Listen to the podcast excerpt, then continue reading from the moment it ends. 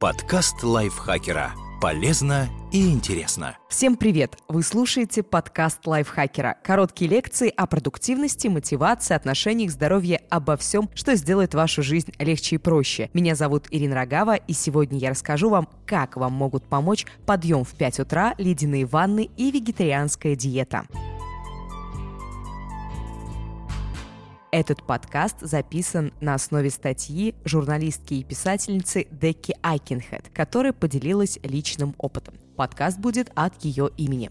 В начале 2017 года я не могла оторваться от постели. Январь только начался, а новогоднее обещание снова сходить в спортзал я уже не сдержала из-за сильнейшего гриппа. Пришлось просить друзей присмотреть за детьми. Когда они приехали, я пробиралась к входной двери ползком. Им хватило одного взгляда на мою жалкую фигуру, цепляющуюся за батарею в прихожей, чтобы мягко упрекнуть меня и посоветовать лучше следить за своим здоровьем. Я не вела совсем уж вредный образ жизни, но никогда особенно не думала о здоровье. По природе я довольно ленива и люблю поесть. А до 40 лет здоровье поддерживалось само по себе. Время от времени я ходила в спортзал, следила за своим весом и вполне обходилась без смузи со спирулиной и дисконтной карточки магазинов здорового питания. Мне даже в голову не приходило, что однажды такой подход перестанет работать. После тяжелого курса химиотерапии в 2015 году я набрала лишний вес, а от моей иммунной системы осталось одно название. Грипп стал последней каплей. Пора было принять радикальные меры. Мне нужна была помощь. Я нашла небольшую компанию, которая предоставляет услуги личного тренера и специалиста по питанию. Только они предлагают не просто здоровое питание, а исключительно веганство. Ранее я не задумывалась об отношении к животным. Любила есть мясо, а веганство считал пустой болтовней. Тут я задалась вопросом, нельзя ли мне правильно питаться, не становясь веганом? Почему бы просто не прислушаться к своему организму? Для большинства это разумное решение, но не для меня. Мой организм регулярно требует на завтрак два батончика Марса и шоколадку в придачу. Владельцы компании выглядели как образец физического идеала, и я решилась на трехмесячный эксперимент с личным тренером и веганской диетой. На всякий случай я приняла участие в челлендже журнала Women's Health и сделала свою фотографию до испытания. Такие челленджи всегда казались мне очень действенными. Ничто так не мотивирует держаться от холодильника подальше, как предвкушение фотографии после. В конце января 2017 года я начала 3-4 раза в неделю заниматься с тренером. Рори Лин раньше был профессиональным регбистом. Он развеял все мои предрассудки о личных тренерах. Раньше они мне всегда казались просто символом стиля жизни. Меня никогда не привлекала мысль платить кому-то за то, чтобы на меня орали в спортзале. Поэтому я занималась сама, почти 25 лет делая одни и те же упражнения. Они ничем особенно не отличались от того, что делает большинство посетителей любого спортзала. Несколько подходов на силовых тренажерах, беговая дорожка и какое-то дрыгание ногами в воздухе на манер Джейн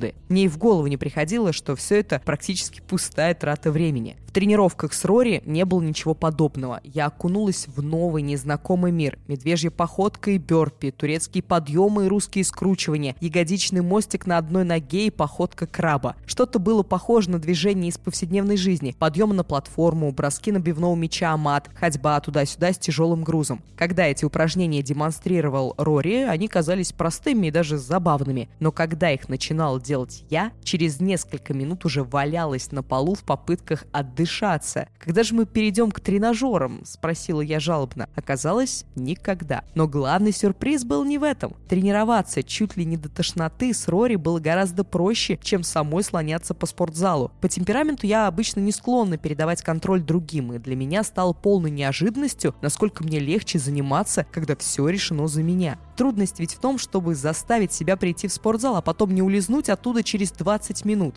Из-за этого всю тренировку борешься с собой. Но когда у тебя есть тренер, об этом можно просто забыть. Приходишь, когда тренер говорит, и делаешь то, что он говорит. Тут не нужна никакая сила воли. Как-то незаметно для меня прижились и другие полезные привычки. Я стала вставать в 5 утра и начинать день с 15-минутной холодной ванны. Это мне посоветовал друг, тоже прошедший химиотерапию. Считается, что они улучшают работу иммунной системы. Первый раз я кричала на весь дом. Вскоре я поняла, что нужно залезать в пустую ванну и постепенно наливать воду. Я бы не назвала это приятным занятием, но ощущения очень-очень крутые. Иногда кайф сохраняется до самого обеда. Массаж сухой щеткой тоже отлично помогает почувствовать себя живой. Он полезен для лимфодренажа и выведения токсинов. Все очень просто. В течение 10 минут массируйте все тело сухой щеткой, а через несколько дней начинаете светиться. Меня ждал еще один сюрприз. Веганство вовсе не усложняет, а упрощает жизнь. Съядная диета – это бесконечный спор между вашим внутренним ангелом и демоном. Все, что вы едите, требует принятия решений. А так нужно принять всего одно решение – не есть продукты животного происхождения.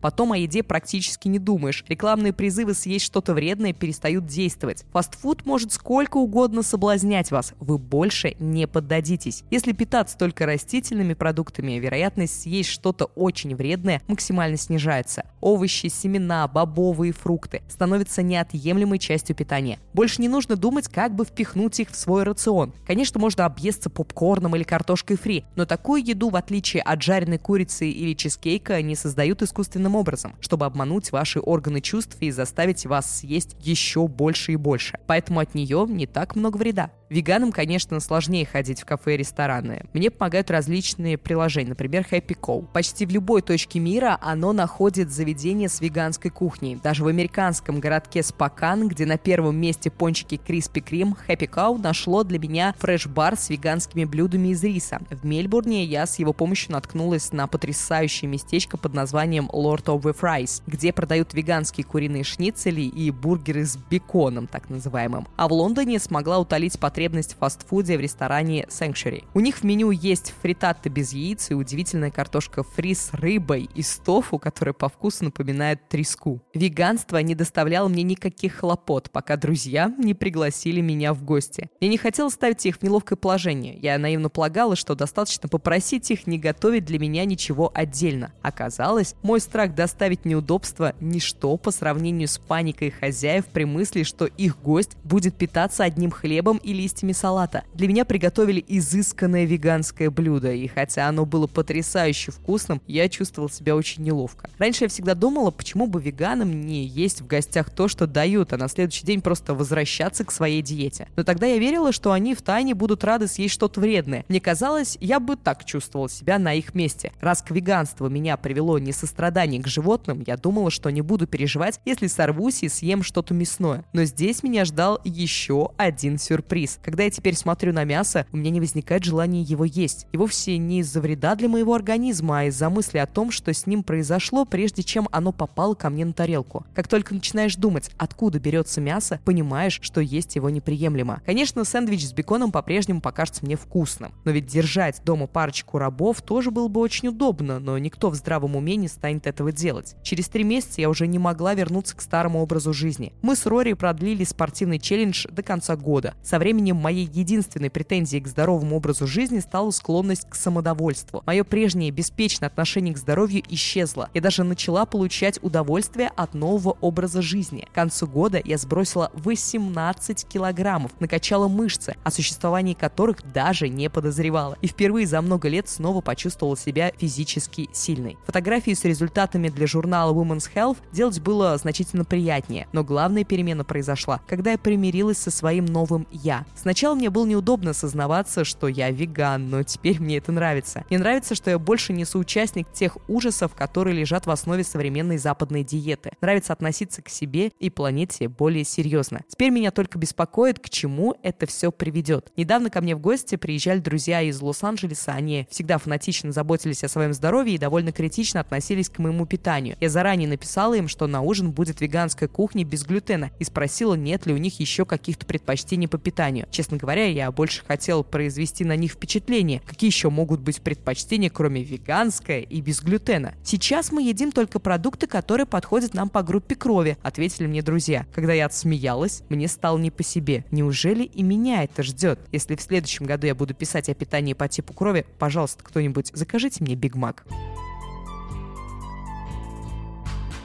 Вот такая поучительная и веселая история сегодня в нашем подкасте. Если наш подкаст вам нравится, пожалуйста, поставьте ему лайк и звездочку, подпишитесь на него и оставьте свой комментарий. Поделитесь этим выпуском с своими друзьями в социальных сетях. В следующий раз я приду к вам с новым выпуском, там тоже будет что-то интересное. Осталось только подождать. Все, я с вами прощаюсь. Пока. Подкаст лайфхакера. Полезно и интересно.